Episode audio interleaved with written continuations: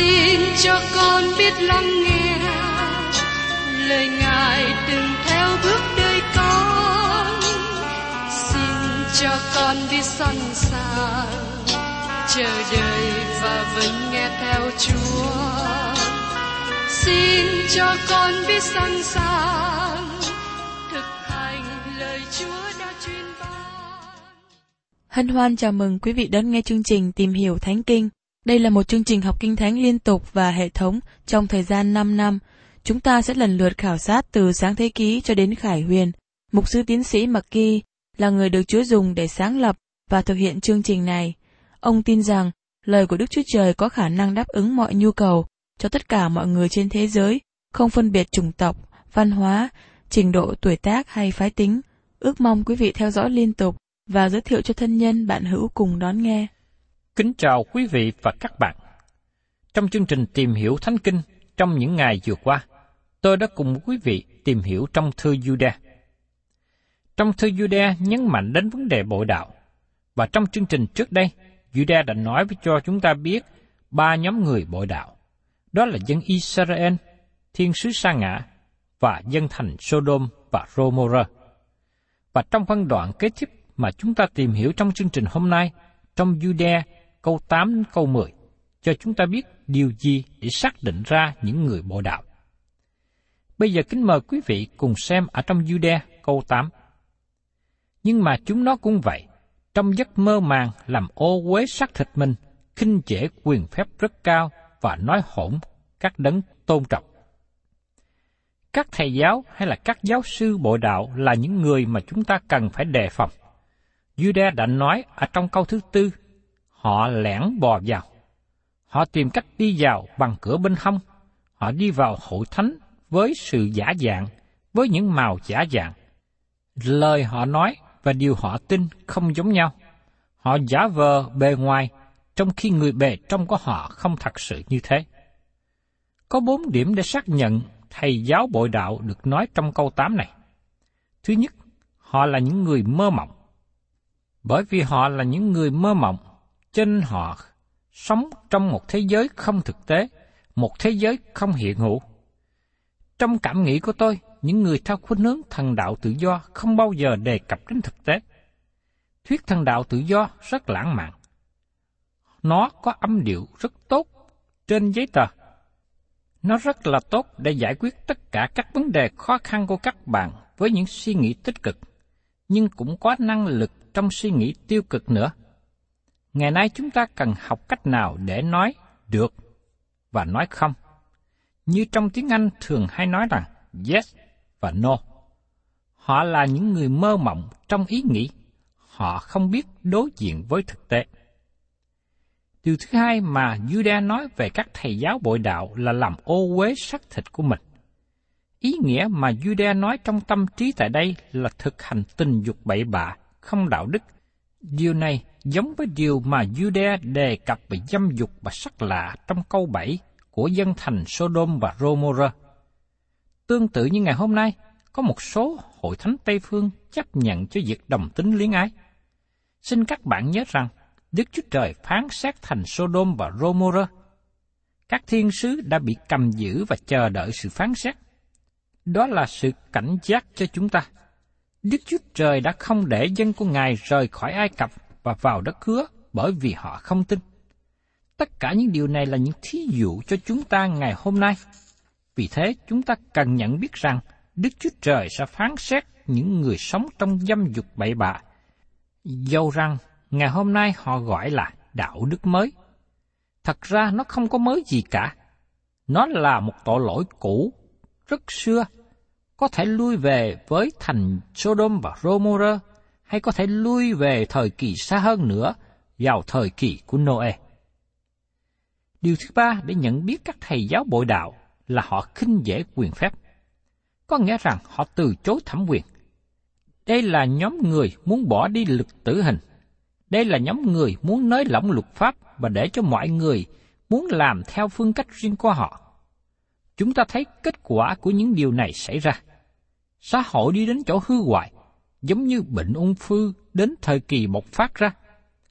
Chúng ta nghĩ rằng chúng ta là những người văn minh, nhưng thật ra chúng ta là những người không có văn minh chi cả, và có thể gọi là những người mang rợ. Nó là lý do chúng ta khinh dễ thẩm quyền, từ chối thẩm quyền. Thí dụ như chúng ta muốn kêu nài lực ly dị, và ngày nay sự ly dị lan tràn, gây nên biết bao nhiêu thảm họa cho gia đình. Gia đình là nền tảng tốt lành của xã hội, nhưng giờ đây đã bị bể ra, đã bị gãy đổ. Điều thứ tư, để nhận ra thầy giáo hay là giáo sư giả là những người nói hỗn với các đấng tôn trọng. Điều này có nghĩa là họ khinh bỉ những người tôn trọng, họ chống nghịch lại với những người lãnh đạo, những người cầm quyền, những người cầm quyền trong thành phố, trong tỉnh hay trong huyện. Dầu rằng có một số người cầm quyền không tốt, nhưng chức vụ của họ đáng cho chúng ta tôn trọng. Juda cho chúng ta một thí dụ về điều này trong câu kế tiếp. Xin chúng ta để ý đến một lần nữa về đặc tính của những người bội đạo và cách nào mà họ vào trong hội thánh. Họ đi vào bằng cửa bên hông. Họ là những người không tin kính. Họ đổi ân điển của Đức Chúa Trời vào việc dâm dục xấu xa. Họ từ chối Chúa Giêsu Christ. Họ là những người mơ mộng. Họ là những người làm ô uế xác thịt. Họ khinh bỉ quyền hành và họ không tôn kính các đấng tôn trọng. Đây là những điều bày tỏ đặc tính của thầy giáo bội đạo. Họ là những người rất nguy hại bởi phương cách mà họ đi vào hội thánh. Hội thánh ngày hôm nay bị tổn hại nhiều bởi vì sự chiếm ngự của những người theo khuynh hướng thần đạo tự do. Thật ra hội thánh không bị tổn hại bởi những người đến từ bên ngoài. Sự bắt bớ từ bên ngoài tạo cơ hội cho hội thánh gia tăng vượt bực. Ngày nay chúng ta chứng kiến sự hư hoại của hội thánh xảy ra từ bên trong giống như Chúa Giêsu bị phản bội bởi một môn đồ của Ngài. Sự phản nghịch đến từ bên trong, không phải từ bên ngoài. Những người Israel bắt bớ Chúa Giêsu và giao cho người La Mã để đóng đinh trên thập tự giá. Hội thánh ngày hôm nay bị phản nghịch bởi những người đi vào bằng cửa bên hông. Vì thế, chúng ta cần phải cẩn thận sự bội đạo chỉ là một cục may nhỏ bằng nắm tay trong thời của Jude trước đây. Nhưng ngày nay trở nên một trận bão tố băng qua hội thánh với những sóng biển dữ tợn. Chúng ta cần treo lên bức thư của Jude như một lời cảnh giác về sự bội đạo hiện nay đang có giữa ban ngày. Đó là lý do mà tôi và các bạn thấy rằng thư Jude là một thư rất là quan trọng và thực tế cho chúng ta học hỏi trong thời kỳ ngày hôm nay. Tôi không có nói điều này với sự vui mừng hay cay đắng, nhưng tôi muốn công bố một lời về hiện trạng thật sự. Khi chúng ta nhìn thấy một số hội thánh lớn ngày nay đã đi qua, họ đã rời bỏ đức tin và có thể không bao giờ trở lại. Họ đi đến một nơi không biết. Theo như tôi thấy trong lịch sử, không một hội thánh nào đã rời bỏ đức tin mà quay trở về. Thí dụ như phong trào phục hưng của John Wesley khởi sự từ Anh Quốc. Nó bắt đầu trong những ngày hội thánh ở trong tình trạng nguội lạnh, lãnh đạm. Và hội thánh của Wesley trở nên một cái lò ấp áp áp, sanh ra sự sống. Nhưng rất tiếc, ngày hôm nay, Trong nhiều nơi nó trở nên lạnh lẽo như nước đá. Nó chỉ còn hình thức của Wesley, nhưng không còn sự ấm áp và sự sống như thời kỳ trước đây. Tôi nói một cách thành thật rằng, hội thánh ngày nay đang đối diện với sự khó khăn. Khi hội thánh bị xâm nhập bởi đạo đức suy đồi, bởi xã hội hiện thời. Nhiều nơi vẫn còn có tiếng là gìn giữ giáo lý, gìn giữ những điều họ tin nhận. Nhưng thật ra, trong đời sống đạo của họ không có thể hiện điều đó.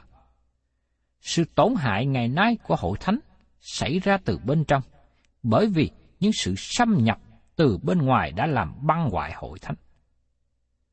Chúng ta đang sống trong những ngày bội đạo. Khi nghe thế, có thể một vài người nói rằng, sao mà một sư nói những lời quá đáng, những lời bi quan? Nhưng tôi không nói quá đáng đâu. Tôi đang nói với những điều đang xảy ra trong hội thánh. Tôi xin chuyển các bạn một bản kết quả siêu tầm giữa những mục sư theo khuynh hướng thần đạo tự do tại Hoa Kỳ. Và hoàn cảnh hiện nay còn tệ hơn nữa. Qua sự thăm dò ý kiến, 700 mục sư với kết quả như sau. 48% chối bỏ sự hà hơi của Kinh Thánh, 24% chối bỏ sự cứu chuộc, 12% chối bỏ sự sống lại của căn thể, 27% không tin rằng Đấng Christ sẽ trở lại để phán xét kẻ sống và kẻ chết. Đây là những sự thăm dò mà chúng ta thấy một tình trạng rất tệ hại xảy ra tại Hoa Kỳ. Và tôi rất lo ngại tình trạng này đang bành trướng và xảy ra ở nhiều nơi khác trên thế giới. Và tiếp đến, mời quý vị cùng xem ở trong Jude câu 9.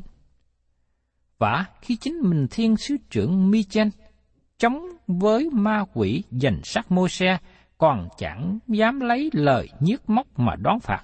Người chỉ nói rằng, cầu Chúa phạt người. Đây là một trong những câu kinh thánh rất quan trọng và nổi bật. Sa tăng là một tạo vật sa ngã và trở nên thù nghịch với Đức Chúa Trời. Nhưng khi thiên sứ trưởng Michen giành sát môi xe với Satan, Michel Michen không có lấy lời nhiếc móc mà đón phạt. Michen kính trọng địa vị của Satan. Clement, một trong các giáo phụ của hội thánh đầu tiên, trích dẫn lời viết về đám tán của môi xe như sau. Khi thiên sứ Michen được quỷ thác cho công tác an táng môi xe, Satan chống cự trên vùng đất đó, và Sa-tăng là chủ của mọi vật chất. Vì thế, thể xác của môi xe thuộc về Sa-tăng. Thiên sứ mi chen chỉ nói rằng, cầu Chúa phạt ngươi. Sa-tăng đem cáo trạng giết người chống nghịch với môi xe. Vì thế, có lời đề nghị cho rằng Sa-tăng ngăn trở sự xuất hiện của môi xe trên núi quá hình. Lucifer, một tạo vật của Đức Chúa Trời, và hắn là một tạo vật cao nhất. Nhưng điều ác tìm thấy trong Lucifer. Xin đừng nghĩ rằng điều ác có nghĩa là trộm cướp giết người. Điều ác ở trong hắn chính là ý muốn chống nghịch với Đức Chúa Trời. Hắn lên mình kiêu ngạo, hắn muốn trở nên độc lập với Đức Chúa Trời. Hắn có ý nghĩ rằng hắn có thể ngồi trên ngôi của Đức Chúa Trời. Hắn muốn điều khiển vũ trụ này. Nhưng Đức Chúa Trời chỉ cho phép Lucifer thực hiện công việc phản nghịch trong thế gian mà thôi. Và Đức Chúa Trời có mục tiêu thánh và mục tiêu cao trọng trong việc này. Nhưng Lucifer một tạo vật của Đức Chúa Trời, tin rằng hắn có thể nắm quyền vũ trụ. Trong khi đó, Đức Chúa Trời chỉ cho phép nó hoạt động trong thế gian. Nhưng thiên sứ trưởng Michen chống với ma quỷ giành sát Moses còn chẳng dám lấy lời nhiếc móc mà đón phạt. Người chỉ nói rằng, cầu Chúa phạt người. Michen không có rủa xả Satan. Michen cũng không dám gọi Sa-tăng với tên này tên kia. Nhưng tôi tin chắc rằng nhiều người trong chúng ta đã làm như thế. Chúng ta còn nói đến nhiều hành động náo loạn của Sa-tăng, nhưng Michen không làm thế. Các bạn có biết tại sao không? Michen là thiên sứ trưởng mà cũng chỉ nói rằng cầu Chúa phạt ngươi. Michen không có lời kết án hay nguyền rủa, bởi vì Michen tôn trọng chức vụ và địa vị của Lucifer. Hắn là một tạo vật cao nhất của Đức Chúa Trời. Thưa quý vị và các bạn, đây là một bài học cho chúng ta cần học. Nhiều cơ đốc nhân không chịu cúi đầu xuống trước mặt Đức Chúa Trời. Các bạn và tôi là những tạo vật của Đức Chúa Trời. Đức Chúa Trời là đấng tạo hóa của chúng ta. Các bạn và tôi có quyền gì mà hỏi Ngài những điều gì Ngài làm? Nhưng xin đừng hiểu lầm tôi nha. Tôi cũng thường hỏi Chúa để biết tại sao Ngài để cho một số việc xảy ra và thỉnh thoảng Ngài đáp lời cho tôi. Và có thể các bạn cũng làm như vậy nữa. Nhưng chúng ta cần nhận biết rằng Đức Chúa Trời là đấng tạo hóa và cũng là đấng cứu chuộc của chúng ta. Ngài là đấng yêu thương chúng ta, nhưng Đức Chúa Trời của chúng ta cũng là Đức Chúa Trời thánh khiết, cao cả và được tôn trọng. Ngài cũng là Đức Chúa Trời công bình. Ngài không hề làm điều gì sai lầm. Mọi điều Đức Chúa Trời làm là đúng. Vì thế các bạn và tôi có thể nương cậy vào Ngài. Nhưng chúng ta có làm như thế không? Chúng ta có tôn kính quyền năng của Ngài không? Chúng ta có kính trọng Ngài không? Chúa Giêsu đã nói rằng, có người gọi Ngài là Chúa, Chúa mà không làm theo lời Ngài truyền bảo. Đó là hình ảnh của cả nhân loại. Còn các bạn thì sao? Và chính tôi hiện nay như thế nào? Thiên sứ trưởng Michel cho chúng ta một bài học quý báu. Đó là ông biết tôn trọng quyền phép của những đấng rất cao. Tiếp đến chúng ta cùng xem ở trong Jude câu 10. Xong những kẻ này hễ điều gì không biết thì khinh dễ hết, và mọi điều chúng nó tự nhiên mà biết cũng như thú vật vô tri, thì dùng mà làm hư mình. Một lần nữa, tôi mong ước rằng tôi có thể làm cho các bạn hiểu câu này, vì đây là một câu quan trọng nữa trong thư của Jude. Lời mà Jude nói, những người này khinh dễ, có nghĩa là phạm thượng. Những người bội đạo thật sự là những người phạm thượng. Xong, những kẻ này, hễ điều gì không biết thì khinh dễ hết, và mọi điều chúng nó tự nhiên mà biết, cũng như thú vật vô tri, thì dùng làm mà hư mịch. Tại đây, Juda dùng hai từ ngữ khác nhau mà nó được dịch là biết. Tôi xin nói rằng, nó khó cho chúng ta xác định được ý của Juda muốn nói, nếu không nhận biết được sự khác biệt này. Chữ biết thứ nhất là nói sự hiểu biết về tinh thần liên hệ đến những điều không thấy. Sự hiểu biết không có giới hạn với những gì các bạn có thể đặt trong ống nghiệm hay có thể đặt dưới kính hiển vi. Dù rằng rất nhiều người ngày hôm nay nghĩ như vậy. Có những điều rất tốt trong đời sống các bạn mà các bạn không thể nào đặt dưới kính hiển vi, cũng như các bạn không thể nào đổ vào ống nghiệp. Thí dụ như một bản nhạc hay là gì? Các bạn có thể thử nghiệm nó trong ống nghiệm hay để viết kính hiển vi không? Âm nhạc được chuyển vào âm thanh. Các bạn cần nghe nó như thế nào? Nhưng các bạn không thể thấy nó. Một thí dụ nữa là tình yêu thương. Các bạn cũng không thể thấy nó được. Còn đức tin thì sao? Các bạn cũng không thể đặt đức tin dưới kính hiển vi để tra xem. Có nhiều điều các bạn biết, tôi biết, nhưng chúng ta không thể chứng minh nó trong phòng thí nghiệm. Chúng ta có thể biết nó bởi kinh nghiệm. Đức Thánh Linh làm các điều đó trở nên thật sự trong lòng chúng ta. Song những kẻ này, hễ điều gì không biết thì khinh dễ hết. Các bạn thân mến, có nhiều điều chúng ta không thể hiểu biết được hết. Vì thế, chúng ta cần phải có đôi mắt thuộc linh, có lỗ tai thuộc linh, có tâm trí, được sự soi dẫn của Đức Chúa Trời để biết nhiều điều cần biết. Từ ngữ biết thứ hai mà Judah dùng ở đây là sự hiểu biết. Đây là những gì mà chúng ta có thể thấy, có thể rơ, có thể tiếp xúc bằng giác quan. Đây là những điều mà các bạn có thể thử nghiệm. Đây là những điều mà nhiều người nói họ biết những gì họ thấy. Họ giống như thú vật, bởi vì thú vật chỉ biết có thức ăn như là cỏ, bắp hay là những súc vật nhỏ hơn. Điều này đề cập đến sự hiểu biết bởi bản năng. Tôi lấy một thí dụ, như con vịt, tới lúc đẻ trứng, nó gom cây lá lại làm ổ. Sau khi ấp trứng nở con, nó dẫn đàn con đi ăn, dẫn dịch con xuống bờ ao, xuống bờ sông để bơi lội. Chúng nó sống và di chuyển theo bản năng, chứ không có thông minh. Chúng nó không có sự nhận thức, giống như con người chúng ta có sự nhận thức, có sự hiểu biết. Con người trong thế hệ hiện nay nghĩ rằng họ khôn ngoan bởi vì họ tin vào những gì có thể để trong ống nghiệm. Sự hiểu biết như vậy vẫn còn thấp. Thật ra sự hiểu biết như thế thì không có có cao, không có hơn gì thú vật bao nhiêu. Họ không đạt đến mức hiểu biết cao trọng, cao sâu. Phaolô nói về sự hiểu biết khôn ngoan. Phaolô nói rằng các bạn có thể biết kinh thánh là lời của Đức Chúa Trời và các bạn có thể biết Chúa Giêsu là Chúa cứu thế của thế gian. Đó là sự hiểu biết tốt lành.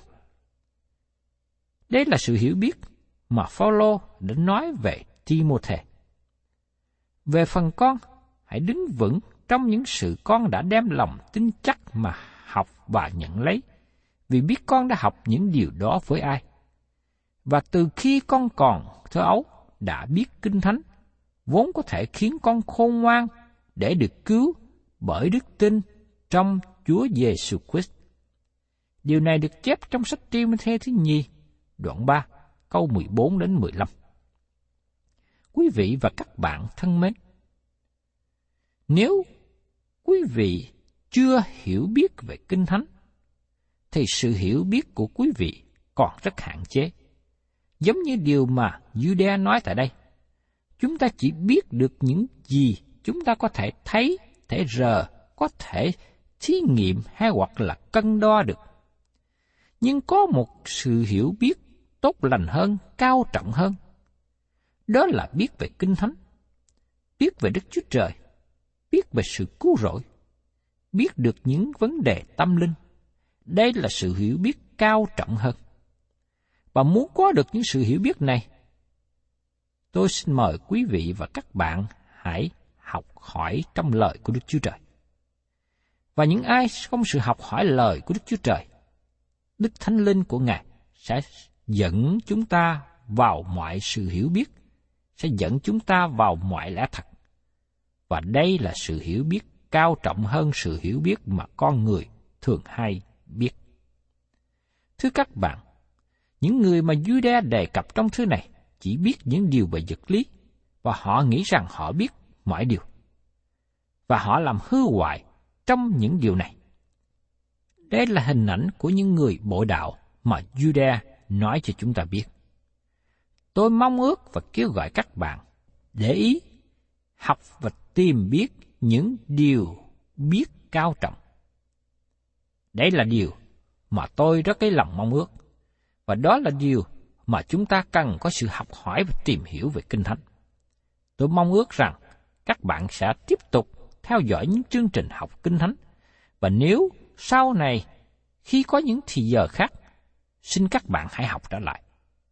Thú thật với quý vị, tôi đã học Kinh Thánh nhiều lần, nhưng mỗi khi tiếp tục học lại lời của Chúa, thì Chúa ban cho tôi có sự hiểu biết càng thêm. Đây là sự hiểu biết tốt lành. Tôi mong rằng các bạn sẽ kinh nghiệm được điều này khi học hỏi lời của Chúa.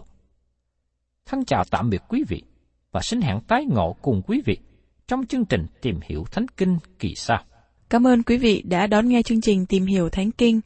Nếu quý vị muốn có loạt bài này, xin liên lạc với chúng tôi theo địa chỉ sẽ được đọc vào cuối chương trình. Kính chào quý thính giả.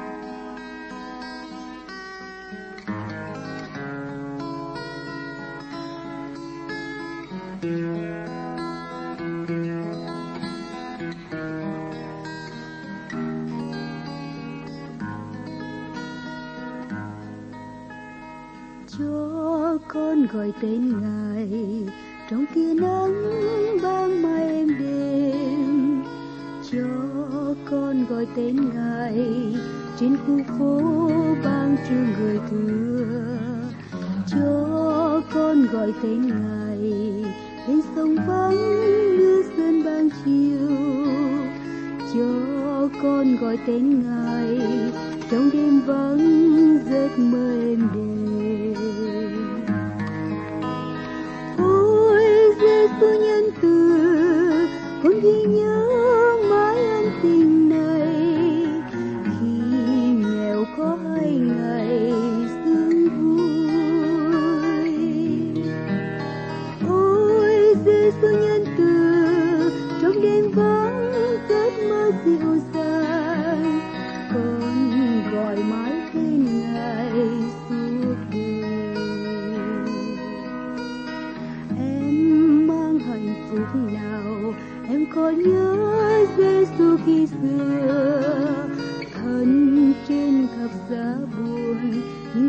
lớn